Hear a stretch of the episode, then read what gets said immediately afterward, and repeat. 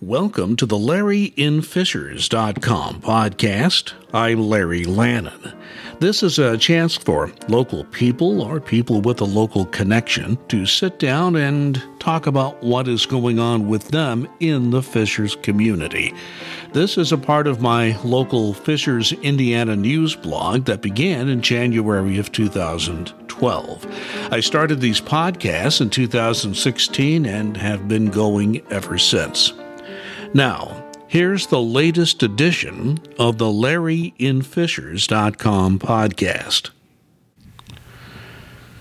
I'm at the Hamilton East Library in downtown Fishers, and it's been several weeks, but I want to thank the people who do the scheduling for Noblesville Mayor Chris Jensen and Fishers Mayor Scott Fadness, because you are both very, very busy men, and your schedulers found a time where both of you could join me. So, Chris Jensen, Mayor of Noblesville, welcome uh, for the first time to one of my podcasts. Glad to be with you. I think we had to reschedule this once on my accord, so I apologize. Oh, so, you're, like glad I said, to be with you. You're busy men, yeah. and Mayor Fadness, welcome again. Yeah, I'm just glad to have Chris and Fishers today. It's always great when Mayor of Noblesville can come down here and enjoy. And Fishers. I didn't get a speeding ticket today. You didn't get? That's good. I'm that glad was to hear three that. years ago. That's not another story. I didn't know that. Well, I shouldn't have probably just told you that. That's all right. I'm a pretty open book. Yeah. So. Well, of course, the mayor Fadness is going to have a state of the city address Yeah. in your city. Yes, but- he is. Yes, yeah. We, we were deciding whether we open the gates for him or not. So You're not going to be there, are you? Mm, we'll find out, Scott. All right. This all started when State Road 37 had their ribbon cutting, and I had no idea which you know car I was going to end up in. And lo and behold, I end up in one of the lead Yeah. cars with these two mayors. Got the and short straw. Yeah. Put a video Yep. together, and people—I mean, you wouldn't believe how people loved watching, listening to the two of you go back and forth. So I had to put a podcast together. Uh, we're excited about it. And it's it's good to have you here, uh, Mayor Jensen. I want to just uh, start with you. You know, you've already announced your intention uh, to run for a second term. You're a young man with a young family, and I know being mayor can can be tough on a family Sure. life and just personal life.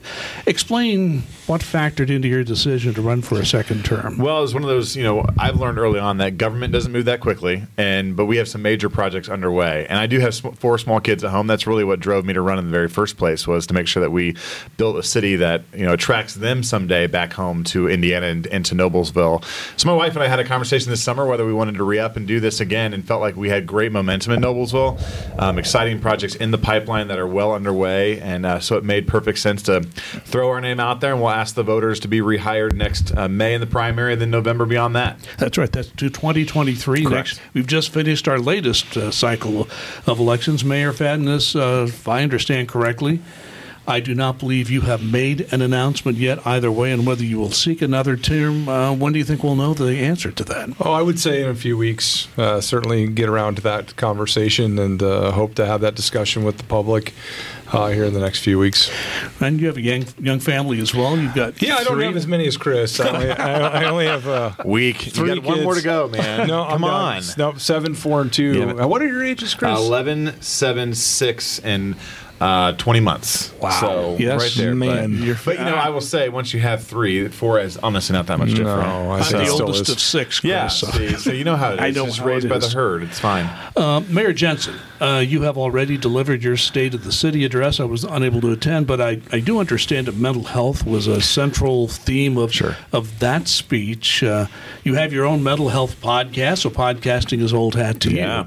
you. Um, explain why is mental health a, priority for you? Well, first, I can't really talk too much about mental health without giving kudos to the man sitting to my left because really Mayor Fadness led the way when it came to local leaders talking about mental health. He really spearheaded that, what, probably five or six years ago, launching the Fishers. Uh, uh, Stigma Free Fishers, Stigma Free yeah, Fishers, Fishers yeah. Coalition. So we've really been following his lead in, in the community of Fishers, talking about. It. We knew that it was a huge priority for the entire community when we ran three years ago.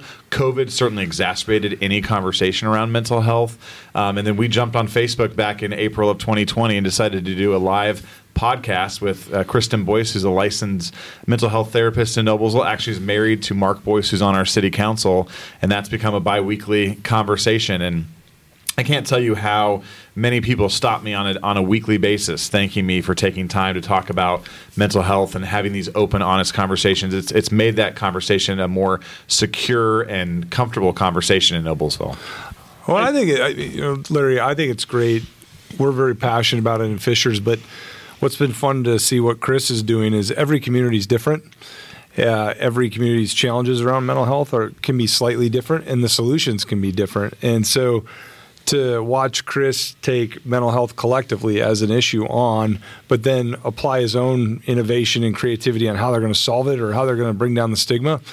I think it's fun to watch. A lot, you know, a lot of times you start an initiative and then other communities are like, "Well, just give me the playbook. We'll go do the same thing," and it doesn't necessarily fit exactly for their community. And so, you know, what Chris is doing in Noblesville is probably the right unique solution for Noblesville. We're both working on mental health, but it does manifest itself slightly different in each community, and we all have different skill sets.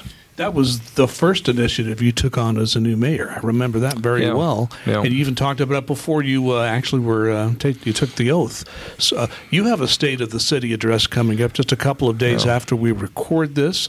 I know you don't want to give too much away. Can you give us a preview or maybe some ideas of what you're thinking? You know, it's um as Have you started it yet? Yeah, not really. uh, yeah, I was gonna say, Ashley Elrod, our communications director, dreads this time of year. Um, my my process for State of the City is a bit unusual. Um, I've never had a written State of the City, and um, and so I try to kind of think about themes uh, more than anything. And so, um, and I don't know about you, Chris, but I, I put probably too much pressure on myself for state of the city in the sense of like I, I don't want to waste people's time. I feel like if you're showing up to hear me speak, that means a lot to me, and so I really want to leave people with something. And it's been that way ever since the first one I've ever done. Um, and so it takes me a while to kind of land on you know, what are the themes I want you to take out of this? And I don't want to bore you. In a world today where people literally, if they're not on their phone every three minutes, you know, that's a win. Um, and so, you know, I got it two days from now. We're, we're working on the kind of graphics and uh, hope to have more uh, soon. But I will tell you, it's not going to be like some revelation of another big announcement or anything like that. It's it's not that type of state of the city. So, Chris, how do you approach state of the city? It is a, a time when the what media that's Sure. around is there, uh, leaders are there, the public's there. Do you feel the same pressure? Yeah, you know, I've never written mine either. I usually take a note card up with a few key statistics just so I'm not fumbling over if I'm trying to come up with a number. But normally it is, to Scott's point, very much thematic and kind of, you know, the first couple years we did it, there were a lot of new announcements in the pipeline um, that were kind of teed up and ready to go. A lot of that just is timing, whether there there are announcements there or we sometimes you have to make announcements this summer, which are great announcements, but you can't hold them until the state of the city. You want to let them go. So this year, actually, we focused on kind of a three year look back, um, kind of a promises made, promises kept idea to show that, you know, what we said in February of 2020, this is what this looks like today. This is the revitalization that we've talked about. So, um, and, and to Scott's point, too, it's not so much what, what we say in the room there, it's what are people leaving with. You know, people will go and tell the story of Fishers or, this, or the, tell the story of Noblesville to their friends and their neighbors and their colleagues, and that's what we want them to leave that room and go out and multiply that message. So, what are we tasking them as they walk out the door? You mentioned big announcements, and you just had a recent big announcement, big road project that uh, that you're kicking off, and, and I think that these road projects are involved with are also tied into how you try to economically develop develop your respective communities. So talk about how infrastructure, the road project, Pleasant Street, I think is Sure. the one you Yep, just Pleasant Street. announced, and there are others. The mayor has them as well. But how does that tie into how you are trying to grow the economy and the employment in your community of Noblesville? Well, you know, they say Indiana is the crossroads of America. Then Hamilton County really should be the crossroads of Indiana. Noblesville is slightly unique in the fact that we have the White River flowing through our downtown. Fisher certainly has the asset of the White River on their west side of the community. Ours is right in the heart of downtown, which is an incredible asset, but has been an impediment to east to west traffic in Noblesville. So what we did yesterday is actually break ground on a 38 year project that we've been talking about over more than I've been alive. Um, an east to west corridor, $125 million corridor to extend a new bridge over the White River and just to add some capacity going east to west in our community. In fact, David Heighway, the county historian, who you probably know, found some articles back from 1904 where they were talking about another bridge over the White River. So, uh, whether how you look at it, either 38 years or 118 years, but you know, road projects are just key to to bringing people to a community. Um, you know, we know now that that jobs are following people, people are not following jobs. So we've got to make these and, and help create these communities that are easily accessible, that have great quality of life life initiatives, that it's easy to not only get to work on a daily basis, but to get to soccer practice and basketball practice in the evening. And we know infrastructure is a key way to invest in that going forward. You know, Mayor Fadden, is you've had quite a year in economic development. We've got, uh, I can't even list them all. The expanded Fishers District, a new event center, which you could call an arena, which will seat 6,500 to 8,500 people, depending on the type of event. You have the Andretti Motorsports headquarters coming to the airport, and, and you have all these life sciences companies, some from, from Europe, who are locating in Fishers. So when you look back on this year, you must think, my goodness, how did how did this all come together? Well, I won't say at one time, but certainly in one year. Yeah. Um, well, before I get to that, I, w- I do want to touch back on Chris's road project. Okay. Because uh, it's a phenomenon in Hamilton County that I've realized. North south traffic in Hamilton County is relatively easy. You can get to downtown Indianapolis from anywhere in Hamilton County relatively quickly, whether you're taking 31, whether you're taking Keystone, whether you're taking 37, whether you're taking 69. The planners of Hamilton County, if you want to go back to 1930 or 1950 or even 1980, really did us an injustice when they, they spaced the east west corridors so far apart. So you have 96th Street, then you have 116th, and then you shoot up to 146th, and then the next east west corridors right in the downtown piece of Noblesville. For the amount of traffic that's trying to go east and west in Hamilton County, that's not a significant amount of road infrastructure to meet that. And we've had discussions for a long time about do we need another east west corridor even in Fishers to Carmel. And so what Chris, you know, is taking head on is a problem that literally probably should have been solved 75 years ago when we were laying it all out. But to be fair to those people, they probably had no concept mm. of the yeah. and then the way things developed. If you think about it, like the 31 corridor and all of the commercial development along there has driven a lot of that east-west pressure because a lot of people live in Noblesville or Fishers and they drive over to 31 for work, and that just causes you know problems. And so having to, it's always more expensive and more difficult to hit the rewind button and try to fix those problems. Um, but but they Especially need to be fixed. As as, we, as we've invested so much in our communities that they've developed so quickly to try to put any type of new roadway yeah. in a community. That's what with Pleasant Street's really going through our urban core. We had to acquire somewhere north of you know 80 properties or so for this phase one. Um, now, luckily, a, a, vast majority of those were rental properties and, and had quite a bit of runway when it came to relocation. But those are still emotional conversations. Those are homes and businesses that we have to that we need to work to relocate that, and we have to approach that with some empathy and compassion. And those are very difficult conversations. Well, Noblesville is different. Fishers really developed, you know, in the 70s, mm-hmm. 80s, 90s. Noblesville goes back a long yeah. way, as David Heighway was telling yeah. you. And uh, when you develop your downtown, you have a lot of sensibilities that you have to deal with. And I'm sure no matter how much you develop, there will always be somebody who will be criticizing it because you have a historic courthouse yep. down there. You still have a few county offices there, but you mostly have them. What is it? What is you like to backhanded comment to us about? You say uh, it costs a lot of money for these other communities to create a downtown that looks like Noblesville. I, I, would say, I would say something like that. that. we're trying to emulate Fishers and Carmel. I said those actually communities are trying to emulate what Noblesville mm-hmm. has. These historic, these these core downtowns, because we do have the original historic downtown, and I think that cuts both ways. In the fact mm-hmm. that not only is it an incredible asset asset. But if we go to develop, say, a vacant parking lot, which really shouldn't stay a vacant parking lot, there's a lot of opinions because at one point in time, that vacant parking lot could have been the home of the original opera house in downtown, for mm-hmm. example. Just uh, just an example there. So there's always just a lot more sensitivity when you go to develop uh, develop a downtown core. But and it is a total backhanded compliment. You guys. I'm clear. But Noblesville, not just the downtown, you are expanding in different ways, and you uh, and you went before the HSE school board to tell them that that's the first time we met. In yeah, fact, was yes, when I uh, remember it well. And uh, you were telling the school board, "Look out! I, am developing into Wayne Township. That's the next direction of your development." And and can you just give people a thumbnail sketch of what the plans are now? Yeah. So obviously, Noblesville has juris, uh, planning jurisdiction over Wayne Township on the far east side of Fishers. There, for a long time, there was a sewer agreement in place that really wasn't feasible, and, and for us to work with a private utility to flush toilets on the east side of Boden Road about six months ago, that agreement got redrawn up, and now we're ready to move forward with development in Wayne Township. Uh, several years ago, even before we took office, we did a comprehensive master plan involving Wayne Township so we could lay out kind of our vision for residential, for commercial, for retail corridors in, in Wayne Township. Um, so I, I think you're going to see some incredible growth up and down the Boden Road corridor, the Olio Road corridor.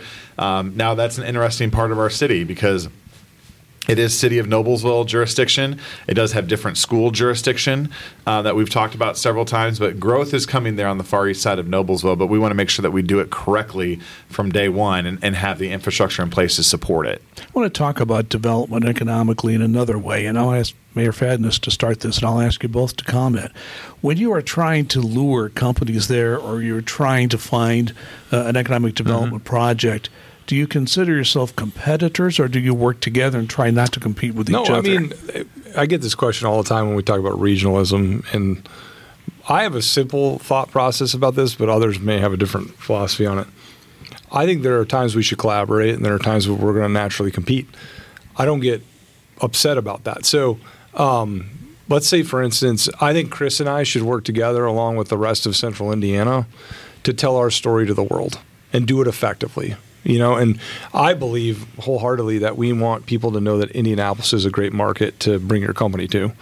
Now once we do that effectively collaborating and that lead comes in at that point i think we should all put our best foot forward. Whether chris is putting his proposal forward to that company or i am or carmel and then they're going to land where they're going to land. And like people people don't always understand either.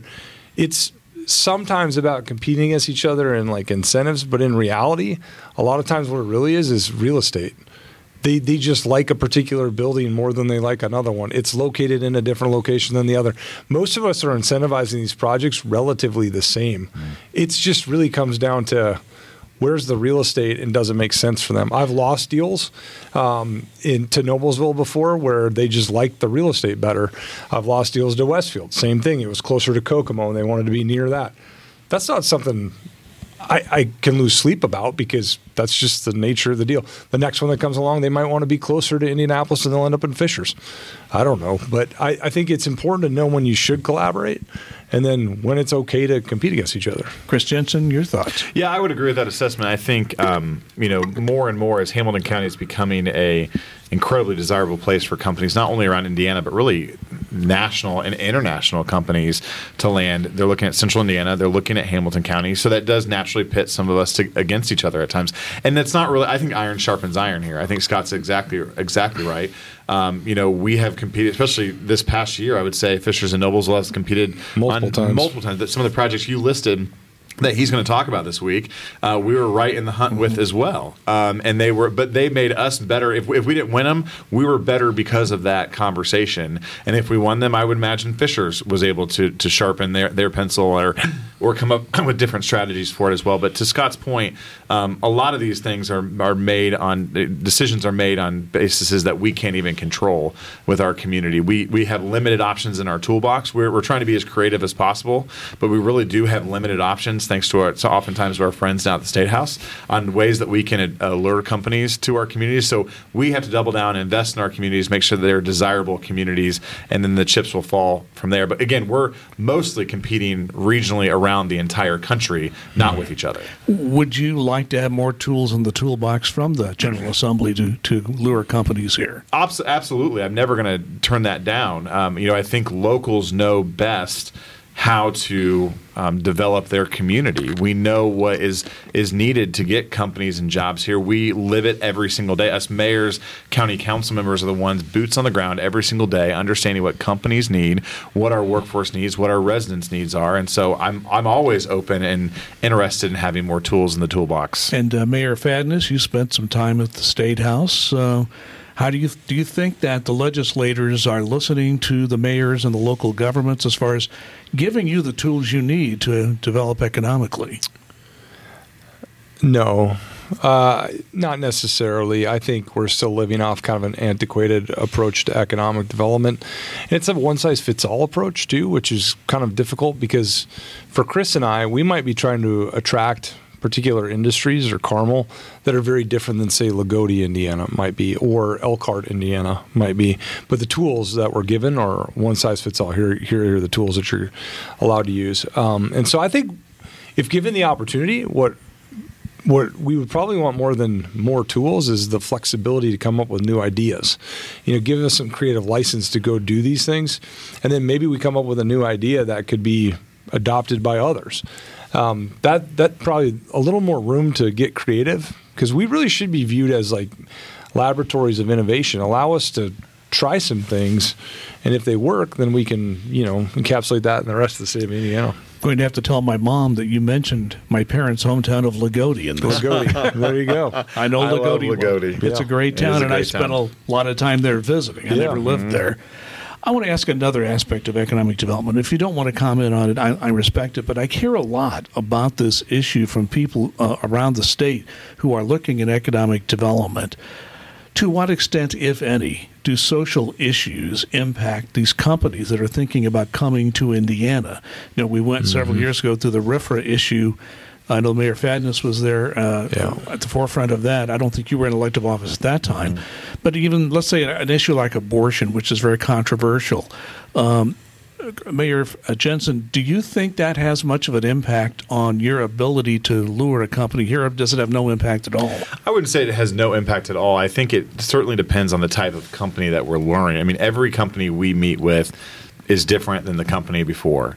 Um, now, certainly a company that has more of a nationwide footprint – and maybe a West Coast company looking at Central Indiana, those social issues are going to certainly play into that conversation. Um, where more of an organic local company or a Midwestern company that may not play into there. Um, I think where it does come into play is just a statewide image on, um, you know, and I think that's where you're going to have more of an impact on drawing folks to Indiana, not necessarily when they get to Indiana or decide on the Midwest, deciding on Hamilton County.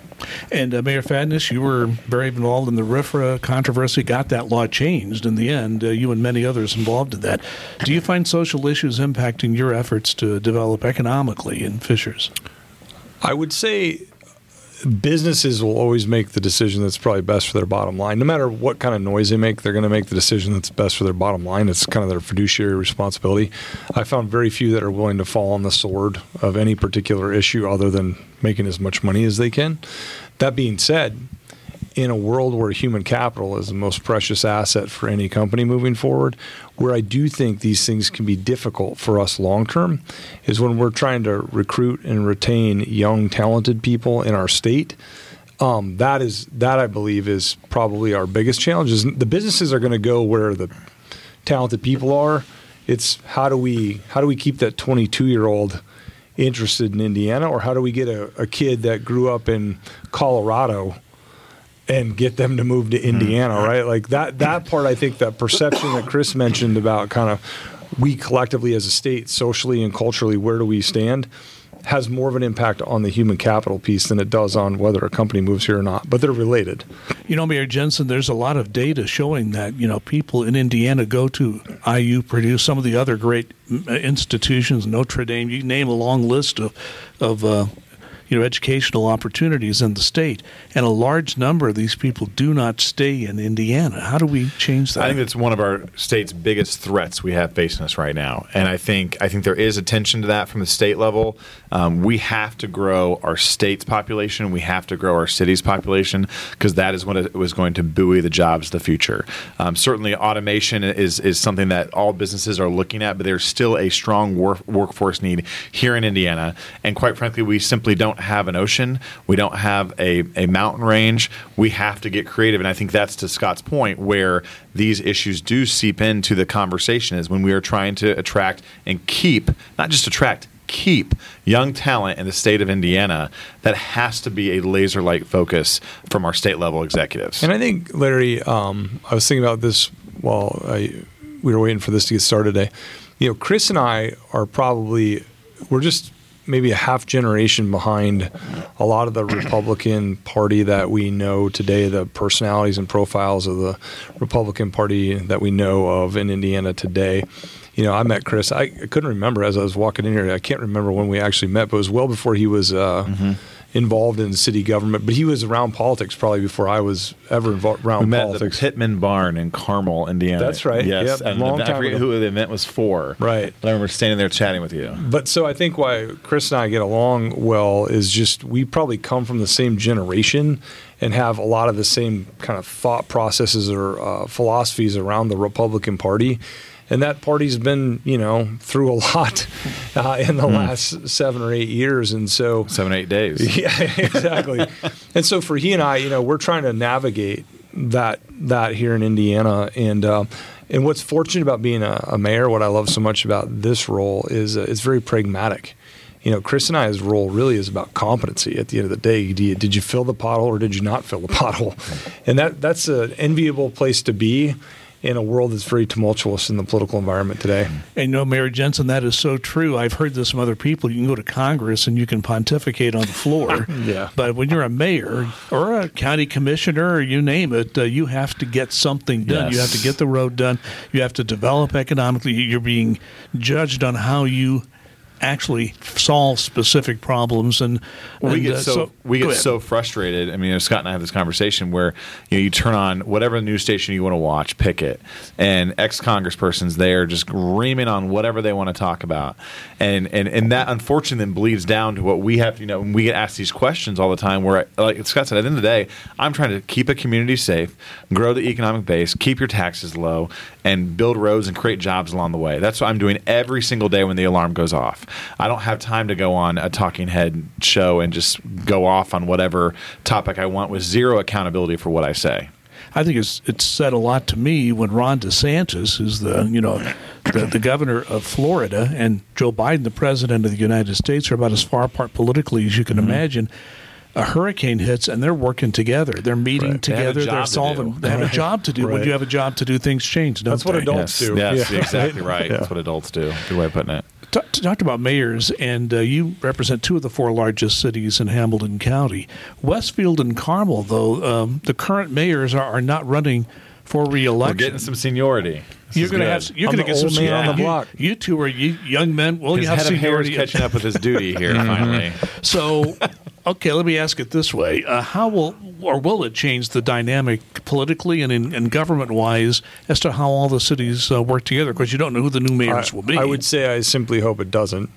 Um, you know, for as long as I've been here, there's always this uh, kind of running joke about uh, the fight between Fishers and Carmel, or or you know Noblesville and Fishers, or what have you. But in reality, I don't think people realize genuinely how all the mayors got along. I mean, Jim Brainard and I, we we've gotten along over the years just fine. If I, he's called me in a time of need, and I've called him before, and it's been that way forever.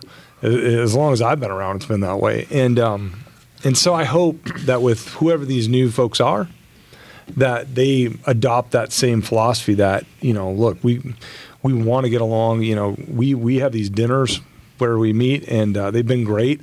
We can vent our frustrations at one another if we need to, or joke about the current state of affairs, whatever it might be. But you know, I really hope whoever gets in those offices, they realize how important it is to be a good neighbor. Well, I only received one uh, phone call from Jim Brainard. It was not to cooperate, so he was unhappy about something I'd written. Oh, we Well, got we got it settled. You know, we, right. we settled it all in the Yeah. end. At least he called you. Yeah, Yes, he did. Yeah, he at the end called me. I give credit for people who call. Um, yeah, that's know. fair. And uh, one thing I noticed is that he had a special. I don't know what he did. This was a few years ago with his cell phone. I couldn't see the phone number. He didn't want me to know his number, That but sounds uh, all right. that's okay. I mean, I, he didn't want me calling him back at his at his cell phone number, which is all right. Well, I'm we're not- you know what's funny though, Larry, is we're all very different. Yes. You know, we not only are our communities very different, each one of us personality wise are like Chris and I.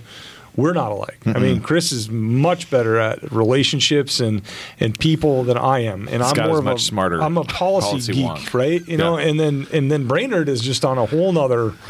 You know, he and I stylistically couldn't be further Mm-hmm. from one another, and Andy's kind of that kind of old grumpy uncle. Yeah. You put us all together though, we're one half one decent human Yeah, being. You know? Oh, so you're a tr- you just two of you together. yeah, it takes a village. Take Put it all together. You can get a whole Right. person. So, so now the rumor is going to be that we're going to have a, you know, Noblesville and Fishers are going to be one town. You go. Yeah, yeah, yeah, yeah, yeah, yeah, right. Somebody actually asked me yesterday. They heard I live on uh, the Westfield border. I'm the far west side of Noblesville, and they actually heard my neighborhood was going to get annexed Oh, into Westfield. I'm like, I just don't even, don't even know how that would happen. I mean, they were dead serious last weekend. that was Uh, church. That's that's Facebook right what that is. Like, Oh, I'll be out of a job. yeah. I know all about Facebook and Yes. Twitter and, Yeah. and Yeah, whatever. Yeah. whatever else there is. Uh, I'm going to bring up school board Yeah. elections because they've been held in Noblesville and they've been held at HSE. The and uh, Fishers is entirely. I mean, all of Fishers is in the HSE school system, and, it, it, and there's much more geographically covered there. Um, uh, in your Noblesville district, uh, Mayor Jensen, any thoughts on, on the school board election results? You know, I, I'm excited. Noblesville, I'm a product of Noblesville Schools. I was president of the class 2002 of Noblesville Schools. I have a wife who teaches for Noblesville Schools, and I have four kids and three nephews that are attend Noblesville Schools. Um, I will always be a Miller and, and, and, uh, not shy about that. You know, I came out and did get involved in two school in the school board races um, because I felt like we had needed to have a continuation of steady leadership. Um, and I know not everyone agreed with that. Um, I was pleased with the way the results came in on Tuesday. Um, I think Joe Forgy, who was reelected, has been a longtime member of the community. His late wife, 15 years ago, served on the school board uh, before passing away of cancer, and then he took the mantle to run as well. Uh, Misty Ray, who I've known for a while, will be a. Although I didn't support her in that race openly, I think will be a great, a great addition to the school board. So um, I stand ready. and I told Misty the very next day, I stand ready to help out in whatever way I can to move the city of Noblesville and Noblesville schools forward. And Mayor Fadness, there'll, there'll be some rather big changes on the HSE school board. Any any thoughts on the school board election?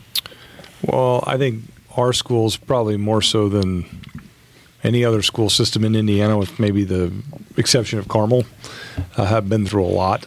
Uh, it's been kind of the cultural flashpoint in our community. It's been very polarized, polarized. Excuse me, um, very emotional, and uh, we do have a turnover, a significant turnover in our election. It is my sincere hope that the four that are coming in can establish stability and then really develop an ambitious plan, a vision for where we're going to go with our educational system. And that they do it in such a way that they bring people together and that we don't tear our community any further apart. And so, you know, I look forward to working with all of them. Um, we've had unique partnerships. I think we can do more together. Um, so, you know, the, the, the first year will be very telling and I'm looking forward to working with them to kind of set the tone correct for how we want to see our schools operate moving forward. You know, Mayor Jensen, uh, your your city's uh, worked with and, and tried to deal with the COVID pandemic. That was a tough situation for everybody in government, business, and really all along the line. But don't you think schools, particularly, have had a difficult time dealing with COVID and its aftermath? Well, I think anytime you have a a in, in HSE's example, a, a system or a company of twenty thousand people, um, or in Noblesville eleven thousand people, that's a ch- huge challenge. And you have and they're and they're minors who so really then have parents on top of that help them making those decisions. So it's a complex conversation, um, and, and I, I don't think there's a right or wrong answer. I think they they did you know try to follow the guidelines correctly, um, but I think that also gave parents a very close front row seat to what's going on in, in our classrooms and education in our in our schools. And I think that's what's caused this conversation to really fire up over the last several years um, is the COVID experience, and then also e-learning when you're sitting at home working through with your kids um, you have a front row seat to the education that they're getting, and you're going to have opinions on both sides of what you're hearing. You know, Mayor, I know that there was one instance where the schools decided to go virtual, and you said you were you basically were publicly saying that's that's not a good idea. And I'll say the current superintendent has made it clear she was going to do everything she could to keep the students in a classroom, put masks or whatever they have to do on them. And uh, the the data I have seen, and, and you're welcome to comment on that, but the data I've seen is that having those students in the school is the absolute best thing for them if it can be done without endangering their health. So I, I know you have been very aggressive in dealing with COVID in the city Right. of Fishers. You were set up the health department Right. for your city and, and so forth. Um, how do you think Fishers, as far as education and your, and the city as a whole, has emerged from the COVID pandemic? Well, I, I one of my frustrations was that the schools we we kind of set a standard to say, hey, if you go do these things, you can remain open. And I think instead of trying to accomplish those, we said, you know what, we'll wait and see what other schools do during the whole COVID process, and if they're successful, then maybe we'll open up. And I think that was instead of leading from the forefront, we just kind of took a back seat, and that really set the wheels in motion of a lot of consternation in our community, a lot of hardships. In regard to the specific instance that you're referring to, if you remember right, the schools literally notified families on a Tuesday that starting Thursday they were going to be closed. That's right. And I just thought, I don't know, you know, for dual income families, to not give them more than 48 hours notice to figure out what they're going to do with childcare is just very, very difficult. And so I, I, I just grew frustrated with the kind of lack of planning and lack of infrastructure, so to speak. But, um, you know, I, I really think our community, and I, I say this in all humility, um, probably has the most genuine kind of reflection and, and uh, healing that needs to be done more so than most communities in Indiana. I think Fishers really, when you look at the cultural flashpoint in our schools, I mean, I remember times Chris coming up to me going, "Man, what's going on? You know, what's going on in Fishers?" I think Fishers was, and I think part of that is we're uh, we're a city that's diversifying. We're a, a, global city these days. You have people coming from all around the world that are living here. So I just I think we were the perfect recipe for kind of a, a powder keg, and it blew. And and I think those relationships have been damaged. Mm-hmm. And so we've got our work cut out for us moving forward. You know, Mayor Fadness, Mayor Jensen, uh, just kind of touched on this, but I moved to Fishers in 1991 mm-hmm. in Noblesville and Fishers. Your original settler. Very pretty close. oh my gosh, you and William. Yeah, David Heighway. You and Salathiel Fishers. Ten thousand people yeah, in sure. Fishers. No, so Salathiel sure. Fishers. I did not know him, yeah. but uh, Noblesville has a longer history, sure. obviously, and and Fishers was a very sleepy farm town for a long time. But both cities are uh, experiencing much more diversity. I mean, it's a different place. How do you think Noblesville has been able to handle these changes? I think uh, changes in terms of just growth, diversity, diversity. Oh yeah, I think you know it, it. It has been a humbling lesson. You know, I remember right after COVID hit, um, and, and, you know, I was brand new mayor and had half a clue what I was doing, and then then you hit May of that year, and you had the George Floyd. Um, horrible tragedy, tragedy in Minnesota, and so now you had this really this broad conversation around um, uh, racism and cultural diversity in your community. And I remember thinking to myself, well, this is you know here I am a white heterosexual Republican in Hamilton County, Indiana, trying to lead my community through a conversation about racial diversity. I mean, this is just the, one of the biggest out of the box challenges, you know. I was, and and so we've really surrounded ourselves with good people, the Noblesville Diversity Coalition and others to kind of come alongside and help lead these conversations, knowing that it's not going to happen overnight. Um, as you alluded to, we have generational families in Noblesville. We have folks that go back. You know, you're not really from Noblesville if your grandfather didn't work on the rail line through town. You know, and I struggled with that. I, I was born and raised in Noblesville, but I'm still not Noble. My parents were raised in Washington Township and went to North Central and so it's a different boat to drive. You know, Scott and I had this conversation a lot when there's ever, um, I remember a conversation around the Nickel Plate Trail. That was a much easier conversation for Scott to have in Fishers mm-hmm. um, than it was for us to have in Noblesville around that rail line because there were so many historical, significant, and emotional attachments to that to that particular issue for an example. So um, th- i think we have to remind ourselves give some grace um, have some empathy along the way with these these conversations and chip away at it every single day. Um, and and there's healing to do along the way and people have to take some accountability for their own actions and their own individual growth and we're trying to equip the community with resources to do that. And i think you later on top of that the complicating factor of politics or political affiliation. Yes makes it even more difficult. And so, as our communities become places where talented people from around the world want to call home, that bring their own uh, ideologies, their own cultural um, identities to our community. Chris and I have to somehow represent our political party and get them bought into who we are as leaders and why would they want to vote for us when in particular maybe a national brand of our political party isn't what they would vote for. And so, you know, there's a lot of talk about the Hamilton County turning purple.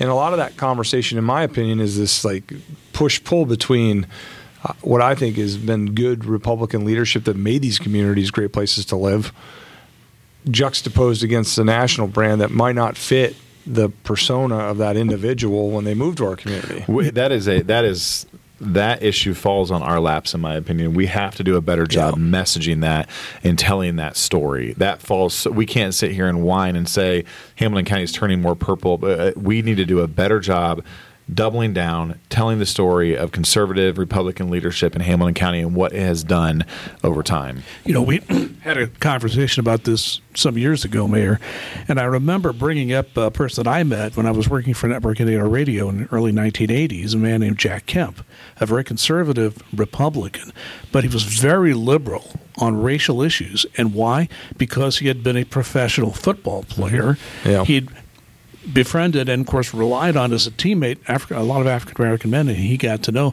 And he heard the stories of the racism they had to deal with in their lives every day. So I think, you know, Mayor Jensen, uh, what Scott Fadness has just talked about, uh, the challenges of a Republican, again, on the ground as a mayor, mm-hmm. getting things done in a city. Um, and you say, I thought it was interesting when you talked about you, you tried to connect with people already in your community. And African Americans have a, an interesting history mm-hmm. in Hamilton County and the Noblesville area going a long way back. So, uh, uh, your thoughts on, on just how do you navigate that? And, and, and I I wonder if the if the Republican Party, a conservative Republican like Jack Kemp, could could once again be a, a national figure in the Republican Party. Well. I, am certainly hopeful that that can be the case. You know, I think sometimes we get in these ideological battles with folks who are saying these things on a national level that have really no idea the application of it in a, in a, local community. Oftentimes, the people that are throwing out the most hateful rhetoric about elected officials or about different parties have never actually served in office before. And I would challenge those people to you know walk a minute in our shoes for a little bit and understand what we are faced with every day. You know, we we one of the biggest challenges facing our community are, are, are issues around mental health and addiction and homelessness and food insecurity. These real issues that that require some social services to come around and support people um, in our community. So um, I, am hopeful that as time goes on, I think we saw, quite frankly, last Tuesday that um, the answer to far left extremists is not far right. Um, it's common sense, con- compassionate conservatives. I think George Bush came up with that back in the 2000 race. Compassionate conservatives that understand what it takes to get, you know, to govern our communities, to love our neighbors, to support our neighbors, um, and and really push communities forward. So I'm hopeful for the future, but I guess time will tell on that. I also think we have the opportunity to be very, in our roles, very pragmatic about very emotional issues. Mm-hmm. And so, and this goes back to Chris's point about me being uh, probably overly wonkish. Um, I just look at it from the perspective of why would I not want every resident of Fishers to reach their true economic potential, regardless of whether they're black or white. If you take the moral indignation out of it, which is fair, if you just take that away and say, wouldn't I want every single person in Fishers to reach their economic potential? Wouldn't I want every kid in our school system to reach their academic potential? When you look at it from that lens, now let's just figure out what are the solutions that get us there. And and I guess I'm just overly like simplistic and pragmatic about this when I hear people get get upset and kind of uh, fight back against the culture of the day. It's like, well, is it progressing the individuals that call Fishers home or not? If it's not, then it's not working if we can, then let's go do it. I think your history has a lot to do with it. I remember when Carmel, just a few years ago, had a huge controversy about a mosque being mm-hmm. built yeah. there. Mm-hmm. Fishers, we've had a mosque here for right. a long time. Right. Those people at that mosque have been a part of the community. They go to the festivals. They right. pass out. Uh, they pass out water and yeah. snacks. They've been a part of the Fishers community for a long time, mm-hmm. and we never had a controversy about that. No, not at all. Change is hard, and different is hard, mm-hmm. um, and and we've seen that you know in Noblesville, and you have in every community. And once you realize that these are people, you know, that put their you know pants on one leg at a time too. They're trying to move their community forward and love their kids and their right. and their and their families. It's it comes to reality for you. I want to give each of you a chance just to make any kind of closing statement. Just say anything you'd like to say before we uh, wrap up uh, this podcast. I'll ask uh, Mayor Fadness to start.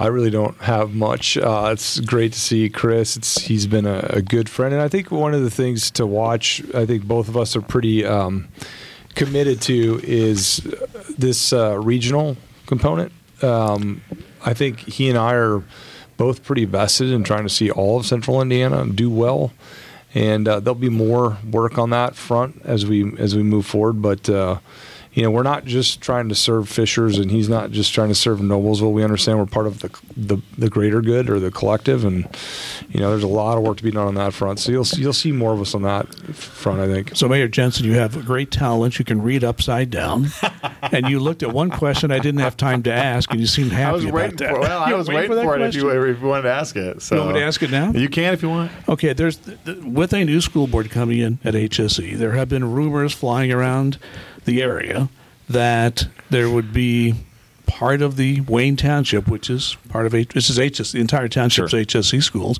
You're moving into that. There've been rumors that possibly the Noblesville school system might take over part of that. Would take both school boards together to do that, and there would be huge. Uh, financial and other issues that would go along with that. Uh, I'm sure you've heard these rumors too. When you hear this, what is what is your reaction? Yeah, I've said from day one that I think any child that calls Noblesville home should be Noblesville Miller. That's a very selfish statement. I think it's a conversation. A first, the great thing is that uh, this is not a Scott Fadness Chris Jensen conversation. This is a school conversation. Um, I have encouraged from my seat from day one a honest conversation about the future of Wayne Township.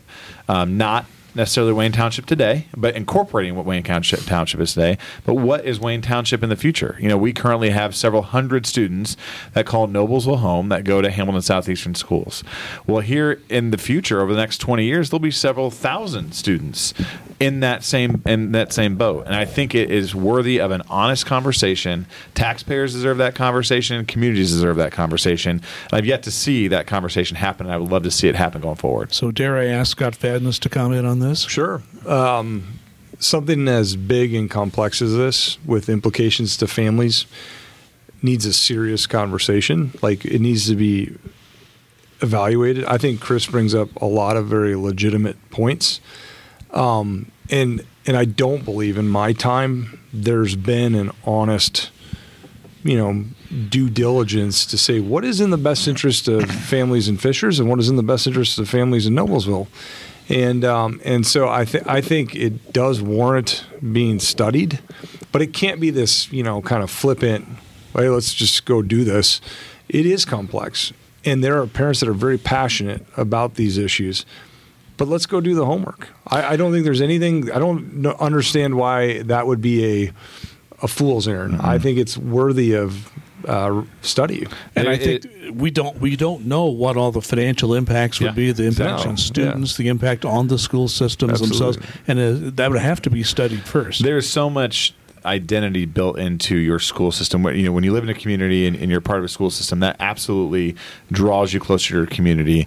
And here we are on the verge of Noblesville breaking ground on thousands of new residential units in Wayne Township of folks that probably don't know that they're going to live in Noblesville and go to HSE. And, and so I think even before we do that, we have time, to Scott's point, to have an honest conversation on both sides of this of this issue to really study. I think the taxpayers are owed that conversation, um, and the communities owed that conversation, yeah. and the folks who live in Wayne Township right now are deserving of that conversation. So, Mayor Chris Jensen, I'll give you a chance to make any any comments you'd like to make uh, as we wrap up. Yeah, I think Scott hit on the head. I think you know we are bigger than just Fishers and Noblesville. This is a a regional conversation. We have taken steps with Scott's leadership over the past several years, probably more in the past several months than we did in the past several years, to join regionally on a regional um, entity to really go make a play for regional economic development, knowing that we are not necessarily competing against each other, but we're competing against Minneapolis and Nashville and Denver um, the Indianapolis market is a desirable place, and we need to have our stuff together so we can be a great,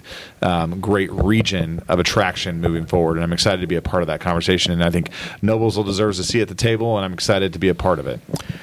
I Can't say enough about uh, this great conversation. Loved it. I'm sure the people listening loved it. Uh, Noblesville Mayor Chris Jensen and Fishers Mayor Scott Fadness. Is this the first time you've had a public discussion? This is the first or- time I think so, other than in the car with you.